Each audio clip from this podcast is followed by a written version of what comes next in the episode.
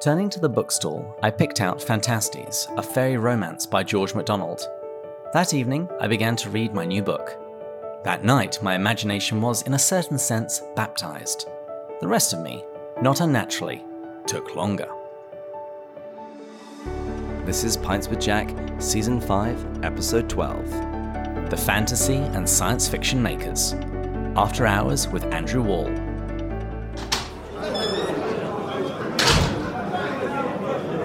Good morning, everyone. Pints with Jack is your weekly C.S. Lewis podcast where three friends, Andrew, Matt, and David, break down and discuss the works of C.S. Lewis. This season, we're talking about love, slowly working our way through The Four Loves, the book where Lewis writes about affection, friendship, romance, and charity. However, today is a Thursday and an After Hours episode, and today I'm speaking to writer and director Andrew Wall. In 2002, Andrew stumbled into the world of film and television when making a corporate video in his spare time. He eventually found himself gainfully employed as an editor for Farpoint Films, and he started writing and directing his own projects, focusing on meaningful stories and inspiring subjects. And along the way, he became an accomplished editor and director, with his award winning films screening nationally in Canada and throughout the world. Andrew eventually founded Refuge 31, a production company that gives the world refuge, hope, and inspiration. Andrew Wall, welcome to Pints with Jack. Hey, thanks for inviting me. I'm really looking forward to today's episode because it's somewhat preparatory for some watch parties that we'll be having of your work with our patron supporters in the coming months. So I'm really hoping that today's episode will whet everyone's appetites and perhaps those who aren't patron supporters yet might be inspired to do so. Well, that's cool. I'm flattered. well, today I am drinking Lady Grey tea, uh, one of my friends, Joe, recently messaged me asking about it. It's basically Earl Grey tea uh, that's a little lighter and it's infused with lots of citrus. Uh, Andrew, are you drinking anything? Yeah, I'm drinking coffee. Uh, it's actually McDonald's brand coffee. Uh, I don't know whether I prefer Starbucks or McDonald's best, but with cashew milk. well, you've got to support those big brands. yeah. Well, I, I, I have to say, uh, when it comes to comparing them all, I McDonald's kind of nailed it, but they probably put a billion dollars into finding that right sort of flavor and, and taste. And so, okay. the exact right chemicals that get into your brain and make you keep coming exactly. back for more. exactly. Well, your good health. Cheers. Yeah, yeah. Cheers. So, would you mind sharing a little bit about your background and your career thus far? Yeah, well, when I was a kid, I was just fascinated by filmmaking. You know, VHS cameras were kind of expensive, and my dad bought me one and uh, wow. I didn't launch into making documentaries. I uh, made horror films, endless horror films with my friends. Um, some of them were really uh, distasteful. Some of them, like our our family members, extended family, were just mortified. And uh, it, like, I never kind of like everyone sort of treated the whole idea of filmmaking as like not real. Uh, you know, you're just fooling around, right? Fooling around, and that's sort of a famous thing in my life that's sort mm-hmm. of come back to uh, you know I have a very much different understanding of fooling around now and playing. Uh, so I would just play around with cameras and make make uh, horror films. I wish somebody had directed me to you know maybe do something a little more productive. Uh, in grade ten, I had a geography teacher uh, or history teacher actually who uh, said make a documentary on the some you know something interesting. So we did D Day. Um, which the Canadians had a big part of, and uh, it was fun. I put VHS back to back, and then we'd do our edits like sort of like back in the '80s with with little VHS, you know, really rough cuts, but you know, taking footage from the library, uh, you know, ripping it off another VHS. So that was my first sort of documentary. But I was surrounded by people uh, with MBAs and engineering degrees, and they were like, "Well, that's not a real career." And so when I went to register for university, my older sister was like, I was like, oh, maybe I should take filmmaking. And she's like, that's a rubber class. And back in the day, you had to like actually dial in to register. It was a really horrific process at the University of Manitoba. And she was helping me, and I never got registered for filmmaking. Uh, I, I, so it, it again sort of like passed me by in that moment. And, you know, about five years later, uh, after taking theology and economics in school, I was working in Calgary as a kitchen designer and a friend said, "Why don't you move back and we'll do little commercials and corporate video?" And I was like, "That you know, I really loved what I was doing, but I thought that's really interesting. That's kind of like what we did as kids, but maybe we can pay the bills with it. And so I moved back and started doing uh, corporate video, which I found absolutely fascinating. It got me in so many doors from you know Canada's top virology lab to uh, I was one of the last people to interview Canada's uh, media mogul Izzy Asper uh, day before he died, and it was just like this sort of fascinating world of of getting into corporate boardrooms and getting into really unique places doing corporate video. And I've, uh, broadcasters reached out and said, "Hey, do you want to do a documentary on the Cold War uh, for our local station?"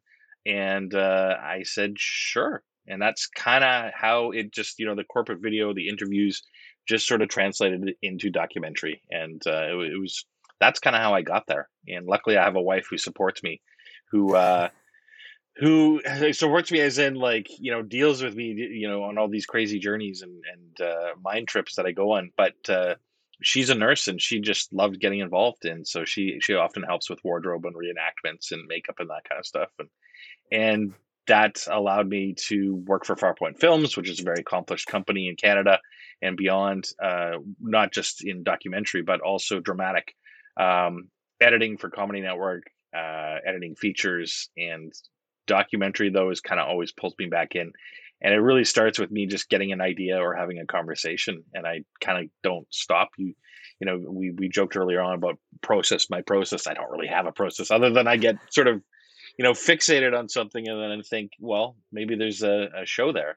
And uh, when I worked for Farpoint Films, my boss, Kyle Bornais, uh, would say, "Yeah, that's a show, so let's make it." And uh, eventually, I kind of like got tired of making it for another company, and Kyle said, "Well, don't go on your own. Um, let's partner in a in a company where we can tell the stories you want to tell." And that's where Refuge Thirty One came out of. And uh, we kind of just do stories that like interest me in particular. And uh, my producing business partner usually has to say, "Yeah, that's a story." And then we do it um, or or he says yeah we can't sell that or we can't get you know we can't get funding for that. And so that's kind of like how we got to making uh, documentaries. Uh, that's what, I, what I, i've been very blessed and lucky to be able to do uh, for the last I, I, don't know 11 years i think we've had refuge. Mm. and prior to the projects that we're going to be talking about today what had been your exposure to cs lewis previously yeah, I mentioned my older sister. Uh, I had two of them, much older. And uh, when growing up, we had a C.S. Lewis book, The Silver Chair, in our sort of like collection of children's books. That was it. The rest of the box was empty. And my mom would be always like, "Oh, you should read C.S. Lewis. It's such a good, you know, thing." And I'm like, "We have." I remember once trying to read it. I'm like, "Okay, are there more books for this?" And and that was it. That was my C.S. Lewis exposure. Um, so obviously when we started uh, working on a project about cs lewis i started reading cs lewis and uh, mm-hmm. it but like i said it, it, started with sort of an idea um, the idea of faith and imagination and that just led me to sort of like going wait a minute cs lewis and tolkien and george macdonald and and so that was my that was my cs lewis experience it was very little uh, same as tolkien as well but what an introduction, uh, because you then get to talk to some of the smartest people in the world about all of those people. Uh, I did chuckle when you said you just had a copy of The Silver Chair. I interviewed Katherine Langrish, and she just released her book from wardrobe to spare oom. And she commented that the first book she read of Lewis was The Silver Chair. And she's saying, I, I think I must be the only person in the world. Well, we have found the one other person that started with the Narnia book out of order. Yeah, well, and I I really regret uh, not being able to read that that full collection. But at the same time, I don't know. I when I when I finally did read it, I chewed through them all right in preparation and panic. Mm. Right, you're you're we're, we were eventually going to interview some really important people, who you know, Archbishop Canterbury, uh, who writes about you know Narnia. So I, I it was it was a totally different experience for me, and uh, it, it sort sort of like Tolkien as well um, grade eight teacher walked in the room with a box of The Hobbit, threw it on the table, and said, "Read." And uh, he he proceeded to leave for the next semester, uh, like just never come back. And uh, twenty years later, I was told, well, he actually was going through a lot of real personal issues, and so my my introduction to Tolkien was in a room full of kids, like screaming and doing whatever they want unsupervised while we're supposed to be reading the Hobbit, and you know, and then eventually he realized this isn't working so well, so he just put on for a couple of classes the animation of the Hobbit. Oh, okay. So, mm-hmm. so I kind of was like, oh, we could just watch the animation rather than reading the books. Uh, I I really regret that I didn't, you know, get get into the Hobbits or get into Tolkien. But I also that's also a little bit of how I guess my mind works. I, I when I understood the context of why C.S. Lewis was writing Narnia, when I understood his history and his background as well as Tolkien's, I could suddenly chew through uh, Lord of the Rings. Like I, I got it. I, I, he's this is why he's writing. This is how he was approaching it, and and it made a, a, a much more interesting and engaging uh, series of stories for me as well. So you've told us about how you first encountered Lewis, first encountered Tolkien. What about George MacDonald? George MacDonald. Well, and and and and for that, I kind of almost have to go back and what started the the idea for the fantasy makers uh, I had an, uh, an interview of Malcolm Guite. And if you Google him, he's just a brilliant poet. He's a brilliant mm-hmm. mind. Mm-hmm. Um, mm-hmm. And I, I, interviewed him for a totally non related uh, documentary about uh, Steve Bell, who's a singer songwriter up here in Canada. Malcolm's a writing buddy of his. They get together every so often and write. And um, Malcolm started talking about faith and art and all these things. He's also a, a former chaplain at Girton in Cambridge, and uh, so he's talking about it. And he goes, you know, all all your heart and mind and soul to God is what you give. And I'm like, okay, I've heard that. And he's like, and that includes your imagination. And I'm like, oh, that's interesting. And he started talking about art, right? And I'm like, okay, yeah, that that's you know, you you've heard that line in church many times, but he had a very different take on it. Um, and I thought that's that's really cool. And then Steve Bell afterwards said, "Well, you know, he's like an expert on Narnia and and you know Lord of the Rings." And I'm like, "Oh, I didn't know that." And so you know, I started talking with him, and I said, "Hey, if I came out to Cambridge, could we do like maybe a, an interview uh, for an idea I have, a concept?" And he's like, "Oh yeah, yeah, yeah, sure." And I went out there and we did an interview talking about you know imagination and C.S. Lewis and Tolkien and but before I went, I googled you know Christian uh, fantasy writers, and George MacDonald came up on Wikipedia, and I'm like, okay, you know, and I'm like. And I'm like, well, there seems to be a connection here. This is really a story. My business partner and producer said, yeah, that's a story that, you know, the great fantasy writers of the 20th century are, are, are Christian. Um, you know, post you know 2000 it's that's that's a, that's an interesting fact uh, these days. And uh, the uh, so I, I, sat down with malcolm and it was like I, I don't know it was like getting a degree or a master's degree you know the four hours i spent with him having pints. And he uh it was just really fun. It was really generous of him to spend his time afterwards after we did the interview. And then i went on i i got a hold of Michael Ward and I said, Would you like to talk about it for this idea we have uh, about imagination and faith and the great fantasy writers being, you know, Christian? And he's like, Yeah, sure. And I was like, Okay. And uh, so it that's just sort of how how how uh, I got introduced to this all and the idea of, of that maybe there's a story there uh, a story worth making a documentary out of. Uh, Michael Ward and uh, Malcolm Guite were the sort of the, the first sort of real conversations on camera. We went back uh, two years later and re-interviewed them uh, as long as well as like a whole bunch of other people, including uh, the Archbishop of Canterbury, mm-hmm. Rowan Williams, and they all were really like, "Yeah, sure, we'd love to talk about it." And I'm like, "Great!" And that's kind of how I work, right? You find people that are interesting you say, "Hey, mm-hmm. I know you spent your life writing and talking about this. Do you want to go on camera?" And often they're they're quite agreeable, except for J.K. Rowling. So I always got like sort of a letter from these people. okay, but no, that has also been my experience as well when I've been seeking out people for interviews. By and large, Lewis and Tolkien nerds are are very affable, and they are they are very happy to sit down with you for an hour and just gush about you know their favorite authors. Yeah, exactly. Now, the documentary is wonderfully put together. There's great score, there's graphics and animation in it as well to help break down some of the ideas. Uh, and I, I, noticed a few of the settings. There's the Mecca for Inklings lovers, namely the Wade Center. Uh, and uh, there was a comic book convention as well. How did you set about uh, stitching all of this stuff together into a documentary? Um, that's a good question. Uh, you know, go back to my process. I I, I really sort of like fixated on certain things and and the ideas that sort of like brought it all together was that um, the commonality between these three, three writers. So when I dove into George MacDonald after googling him, um, I I you know I found it just fascinating, and now I'm answering the question that you asked earlier. Finally, um, I, I found George MacDonald just absolutely fascinating and brilliant because he was also a priest, um, or in England, and and that there's a commonality that not just with these three, but so many previous writers, uh, a deeper spirituality and and faith. I just started seeing, I guess, you know, those scenes of them reading books as children, right? Obsessed with, well, not obsessed with books, but just immersed in books and and mm. and reading and reading and reading everything. And that's what really struck me about Tolkien and Lewis as well, is that like there wasn't anything they weren't afraid to read. And I think also with C.S. Lewis, there, there's a very sort of conservative uh, movement that has embraced C.S. Lewis, um, but they don't realize quite the real C.S. Lewis was a very open-minded sort of his imagination and his reading included everything. Uh, he was he wasn't afraid of anything.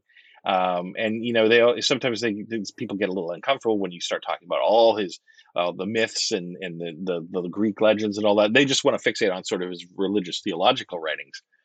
But I, I found that that they agree with, yeah. Well, and and and you know, at one of the screenings of the film that you guys are going to watch, uh, I had a gentleman just flip out at the implication that C.S. Lewis's brother was an alcoholic, and I'm like, well, like, do you not know any of?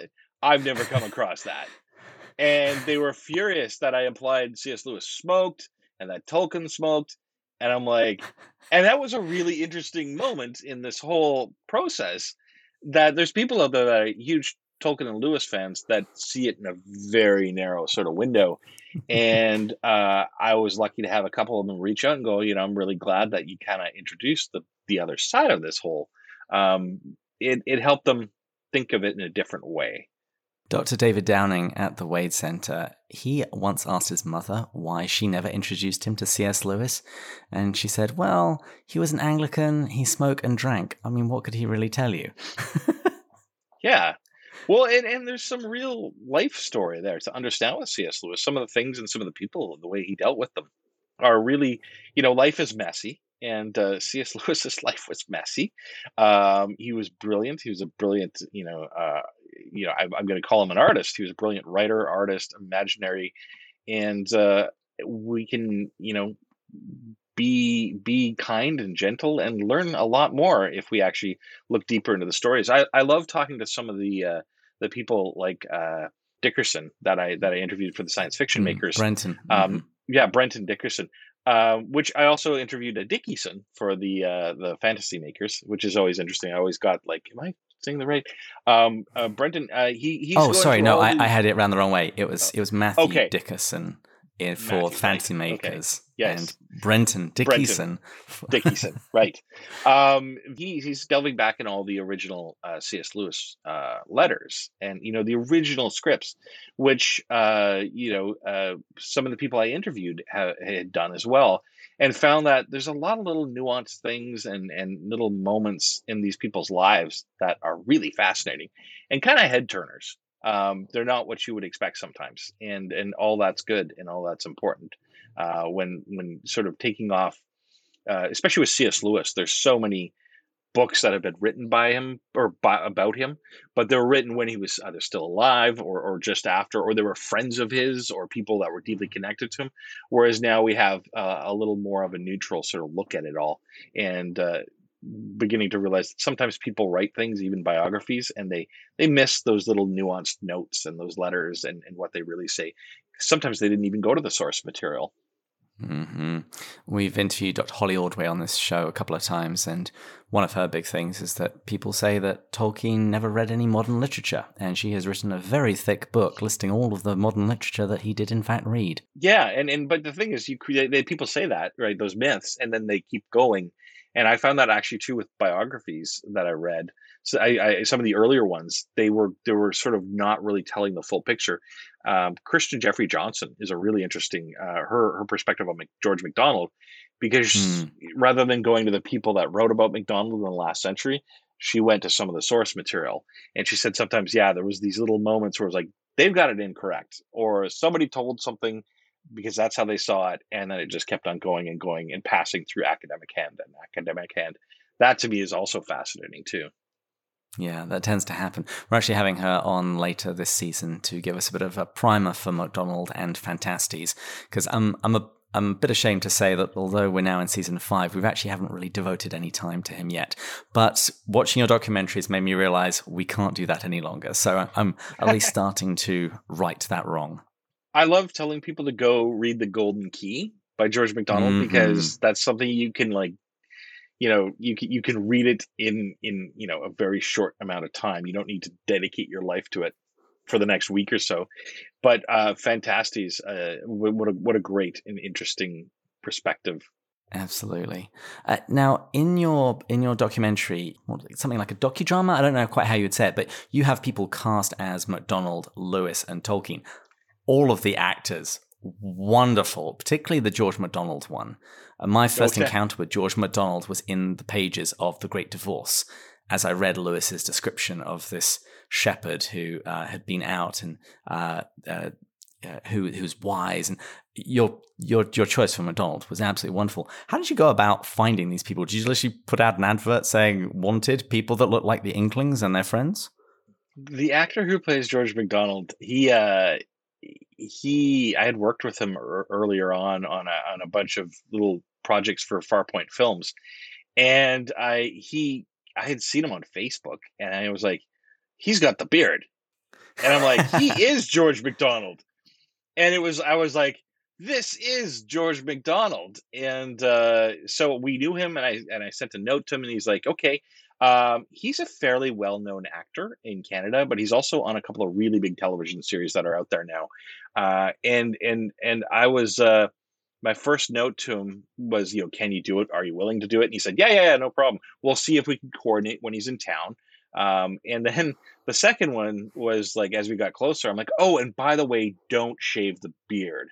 And he's like, no worries. He's on a biker show, uh, a big biker series and uh, he actually legally can't. Like he signed a contract that he cannot cut this beard until the series ends for that season or whatever. And and we were always double taking, going, "This is George MacDonald," and he had the great eyes mm. as well. So oh yeah, it was just. Uh, yeah, haunting. And we so we found an Anglican church that was like they were like, yeah, sure, come and film whatever you want, whenever you want. And we were like, all right, let's put him in there. There we go. We got our George MacDonald. was there an overall vision for the project or a place that you arrived at with the project at the end that surprised you? Um, I don't know. Uh, it was just sort of like as as I went along. I think very initially the the idea that um that the great great fantasy writers out there of the 20th century and and also the father uh you know the, or the grandfather of, of of of modern fantasy George MacDonald that they were Christian and so that really struck me interesting or like that was really really cool and I always saw George MacDonald the Scottish writer uh bookending with J.K. Rowling the Scottish writer who also has incredibly deep Christian themes and ideas and concepts you know in, into Harry Potter and that's I I often when I'm when I'm editing and once I start actually doing interviews, whatever I can find for the conclusion, I that goes in first, so I know where I'm going, mm. and mm. I know where we're headed and how we're going to get there. And I also have the teaser bin, right, where all the little moments that are maybe a little too, you know, you that maybe unpack themselves, but that just sort of highlight what we're going to get into. I put in the beginning, and so at least I have the bookends, and then it's usually this horrific nightmare when I get all the interviews done and the reenactments, like of just this massive like eight hour monstrosity on a timeline, and uh, that where I just have to like focus and just nibble down like bit by bit the interviews, and then that's when I start figuring out what we're going to do for reenactments and all that. So that's kind of like how I how I work and how I start. I also, you know, obviously, I went through a lot of the books uh, well ahead and sort of jotted down notes and, and all that. But I also find that like just meeting these people and coming sort of with a blank slate and asking them like, so how do we approach this? You know, when I bring up this, you know, you know, faith and, and imagination and, you know, put people like Malcolm Guite or Rowan Williams or Kirstin Jeffrey Johnson, like I mean, there you go. We're off to the races, and mm. and and you're letting them know that I'm not a PhD in English lit. Um, I'm just really curious, and uh, and I think there's a story there. Help me tell the story, and that's that's kind of how fantasy makers unfolded and how science fiction makers unfolded. Well, let's talk about that second one, uh, the science fiction makers. It's something of a sequel to the fantasy makers. Uh, what was it that prompted the making of this particular documentary? You know, I pretty much every project I start, I'm always like, "Oh, are we going to have enough material?" And uh, the fantasy makers, like, just right from the like, as soon as I started editing, I was like, "Oh my goodness, I don't know how we're gonna like." And and I also had always, I had even done some interviews talking about um, science fiction, figuring we go through the fantasy makers and then maybe tag on a chapter about also they branch C.S. Lewis branches off into science fiction, that kind of thing, and and going a little bit further. But we were like, I, I wanted to explore Star Wars in a big way in the fantasy makers or in science fiction makers as well. Um, but there was just no time. Like I started to realize we got we got the story. We don't need to add on any chapters. And so the science fiction makers um, was really an extension of the ideas and interviews that we had already covered um, to a certain degree. Um, there's there's no interviews that I used again um, uh, in in the science fiction makers, uh, but the the idea was that you know this is this is the second chapter. This makes a logical step, and then of course mm-hmm. you have mm-hmm. C.S. Lewis bridging it. Right, C.S. Lewis has two feet in both worlds, which was you know so you have the fantasy makers. These were the great fantasy makers of the 20th century and and, and earlier but the science fiction makers was like these are the guys telling with you know deep faith and spirituality, but they weren't you know they weren't considered the great you know the, the defining science fiction writers of the of that that period. Although L'Engle arguably is one of the great mm-hmm. ones, but Lewis, you know, never you know his, his uh, his science fiction is is Jeff definitely celebrated and it was definitely recognized at the time, but generally he's a little further down the list in the 20th century. So they were they were kind of the rebels, and then you have Rousseau, uh, the writer uh, that that we that we that we you know cover at the beginning of the science fiction makers, who was almost unheard of. Uh, although there is a class now, a university class, because of the science fiction makers, where they are going to start looking at Rousseau, which is pretty cool. That's cool. Uh, we should probably actually answer this question first. What actually is science fiction? Because I have some friends that tell me that science fiction and fantasy are basically the same thing. Uh, what actually is the difference between the two? You know, I think arguably, yeah, there, is. There's definitely um, they definitely overlap. I mean, and there's fantasy, science fiction, and all that, but um, science fiction you can define in so many ways, and I kind of do it a little bit in the documentary and kind of like a crazy sprawling chalkboard of everything that's out there. But I think it's you know it's more looking uh, obviously using science and technology, but also looking to the forward to the future. And I, I mean, the way I see it is, it's always digesting the human experience uh, in a different way, um, mm-hmm. you know, mm-hmm. through the frame of technology and what if. Whereas you know, fantasy is is really removing ourselves, you know, to work on the big problems and the big questions of our life with fantasy, right? I mean, mm-hmm. it, that's the other thing I've learned from both of these that the real deep thinkers are are step away and and you know we process the problems we have by stepping out of this machine and, and, and you know putting into the fantasy world and putting it into the science fiction world. And uh, i mean it's it's you look at some of the great minds out there i mean they love science fiction or they love fantasy uh, mathematicians physicists no matter you know philosophers they people don't really not everybody understands that these books and and this imaginative these imaginative worlds are actually really integral to what we do and of course you know my my my documentaries look at that the spiritual side of it that these these science fiction writers and, and fantasy writers help us process uh, the bigger picture idea of of you know spirituality and god and and what we're here for and in your documentary, you go through some of the very early science fiction writers, identifying them as Mary Shelley, Jules Verne, and H.G. Wells.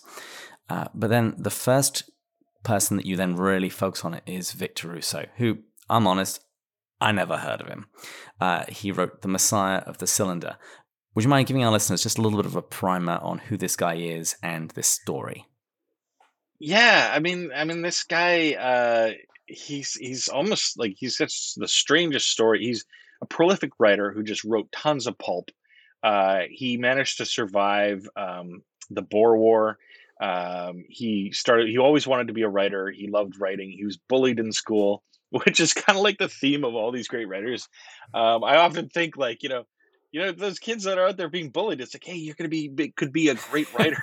like, um, so you know, he just had he had tons of literature growing up, read everything um, had a, and kind of a there's also the the strange sort of disconnect often with the families and the and the, and the fathers in some of these situations too, which is often interesting.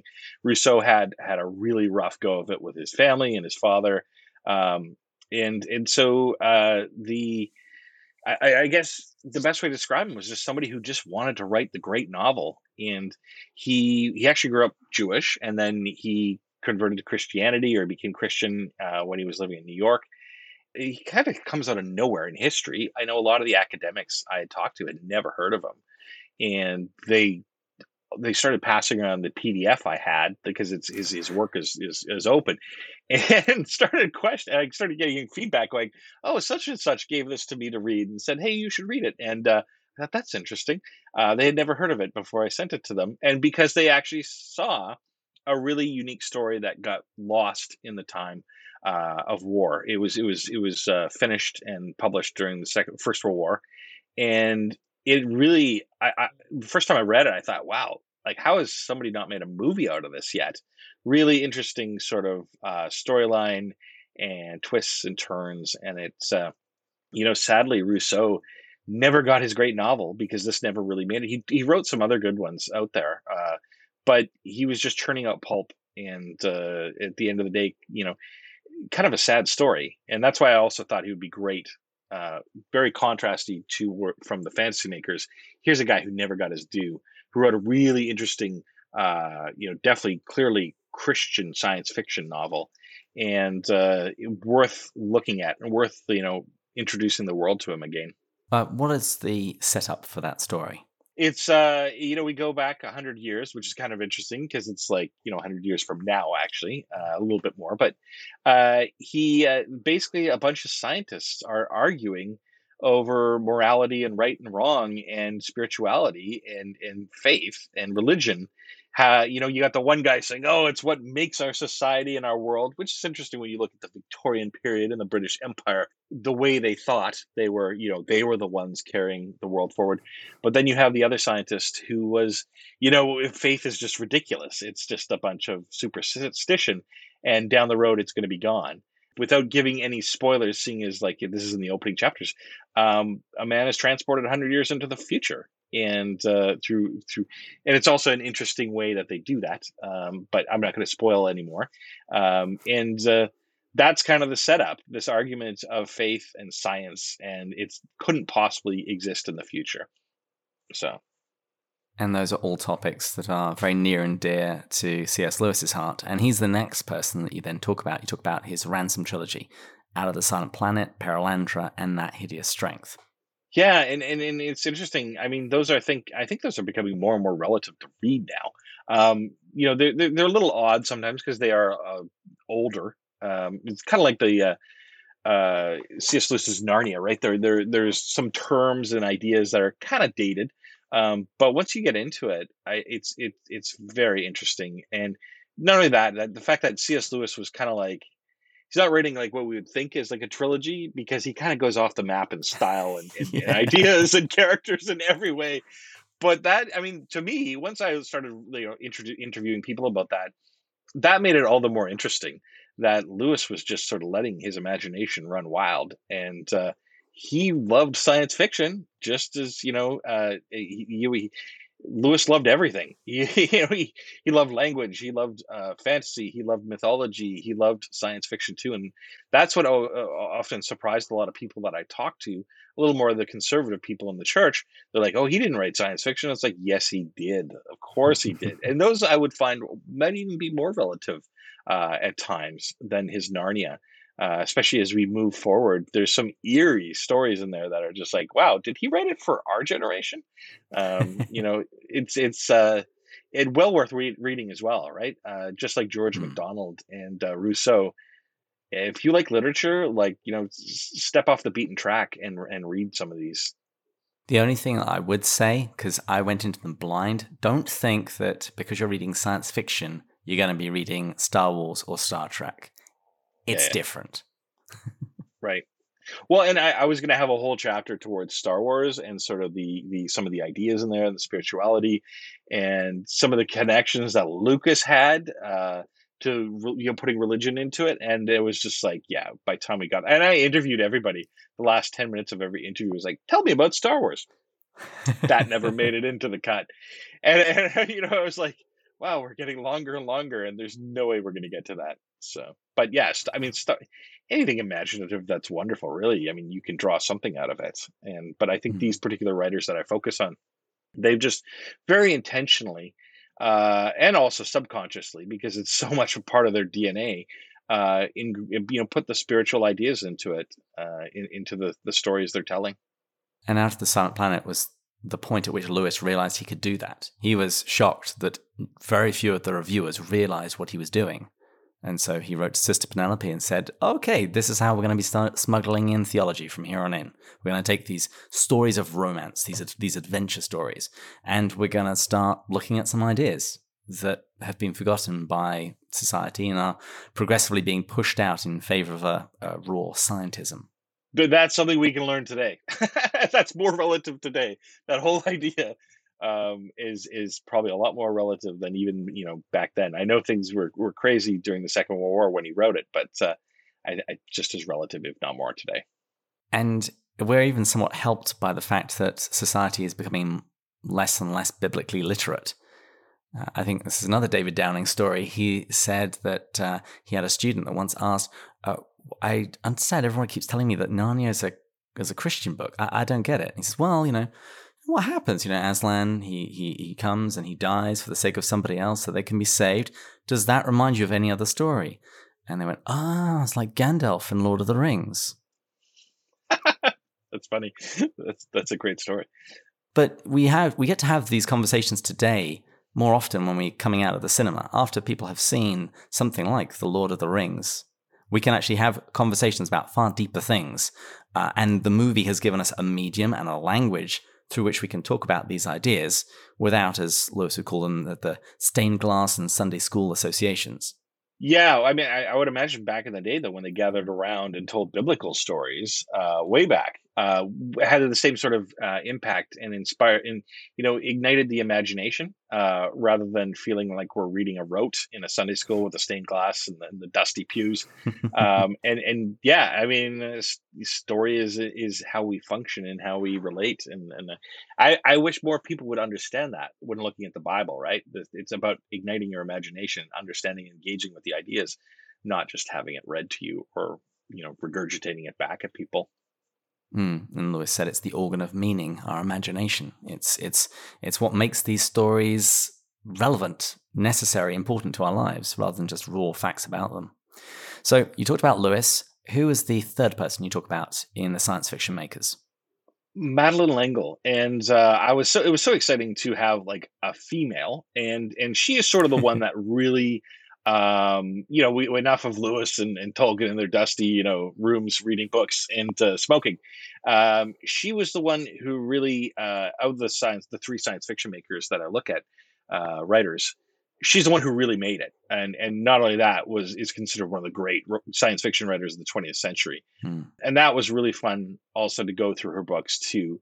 They're easy reads, but there's a lot of big ideas in there once you actually start thinking about it which is great. I mean, no kid should be, you know, shielded from that, and you know, they can take what they they they can at that time. But it's great to see how many adults go back to those books and realize, oh, there's bigger ideas at play here, or there's bigger meanings in that all.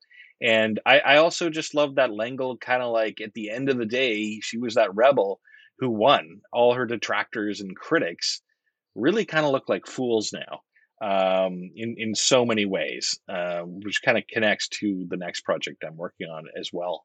Well, that was actually going to be my next question. Uh, is there a sequel to this planned, or any other projects that you just wanted to talk about? Uh, when the pandemic hit, we were like, we had just started the science fiction makers, and I was like, "How are we going to do this?" And uh, you know, so for a couple of weeks, we I just we just took a holiday and watched Netflix and, and figured, well, this will figure itself out somehow. Uh, when we realized that you know it wasn't going away anytime soon, we we figured that we could do it uh, remotely, and so we we were very worried about the future. Uh, could we keep making films? You know, what we're we going to do in this interim. So we kind of just like put the pedal to the metal and made the science fiction makers. We worked with remote crews for a lot of the interviews. Um, and th- from that, we were like, okay, we got to get right on to the next project. Um, even if we have to start it without a full broadcaster or whatever. So I started mapping out the Christmas makers, looking at some of the great uh, minds and, and musical writers and, and, and, and writers who, who wrote what makes sort of our, our modern day Christmas what it is. Uh, the ideas of Santa, um, also the writer of Silent Night, that kind of thing. And uh, and then Die Hard. We had, I, Will you be interviewing? Bruce yeah, Bruce Willis. um, uh, yeah, that that makes sense. Uh, we, actually, that'll be the ending. He'll he'll he'll be the the artist at the end that sort of says, and then now. Um, but uh, had full intention of starting the Christmas Makers, and a buddy of mine called me and said, uh, "I've got a story about a whole comic book collection that was found in an abandoned house that was put up for auction, and it was really exciting.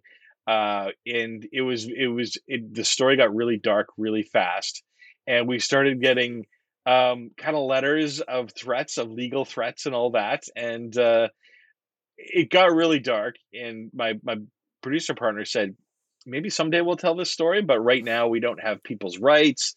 Uh, we thought people were dead, and they weren't dead. They were actually off in care homes somewhere, which was all very. There was a whole dark, dark, dark story about comic book collecting in it all.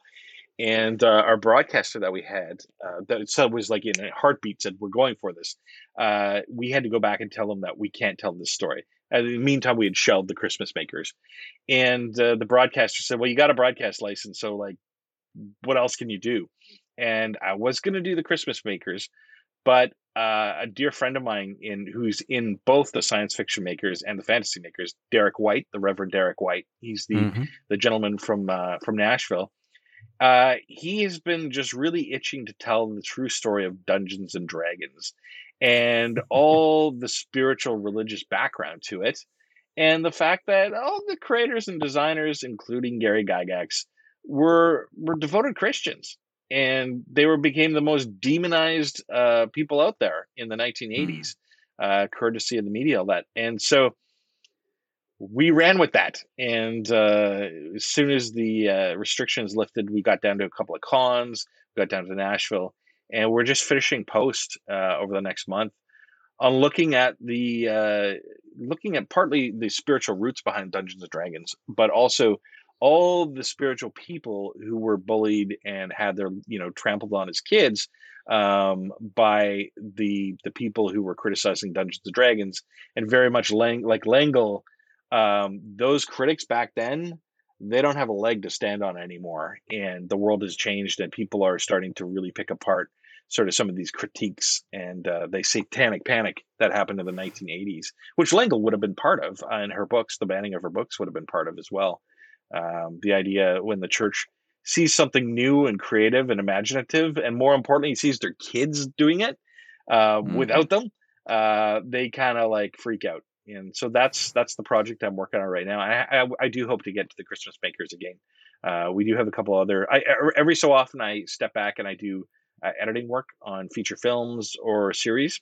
So we don't know what the new year is going to hold, but the Dungeons and Dragons one is going to be coming out. Uh, it's called the Satanic Panic and the Religious Battle for the Imagination.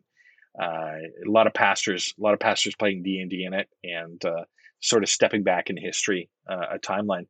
And, and, in many ways, it's kind of like the game makers. It's kind of like the fantasy makers, the science fiction makers, and the game makers, but it's more focused on on Derek White's story and his perspective on it. So it's hmm. kind of like that cousin that's part of these two siblings that we have here. And then hopefully we'll do the Christmas makers eventually. And Derek White might be known to some people as the geek preacher. Exactly. I do remember seeing a, a movie, I'm pretty sure it was made by Christians, and it was all about how uh, kids playing Dungeons and Dragons one by one get possessed and murdered. Uh, yeah, that would be Monsters and Mazes. That's it. That's right? it. Yeah. Yeah. With Tom Hanks. That is a was he in it? based. Oh my goodness! yeah, yeah. It was one of his first things he did, and that was one of the the the. It was a movie based off of a novel that was loosely based off of a book that was loosely based off of, a, of something that didn't actually happen. At the end of the day, it was a lot of speculation, and sort of as you translate through it, it becomes a ridiculous sort of non-fact based movie. But a lot of people saw it in the '80s and we're like, "Oh, there you go." Uh, Dungeons and Dragons, and you know it makes people go and kids go crazy and kill themselves or or lose their grip on reality. Um, but the truth is, all the all, all the data we have now, uh, Dungeons and Dragons actually reduces the risk of suicide in kids. Uh, but not only that, uh, it, it's it's I mean it's great for post traumatic stress. It's great they use it with soldiers uh, as well to help them uh, deal with some of the things that they're the, the mental issues they're dealing with.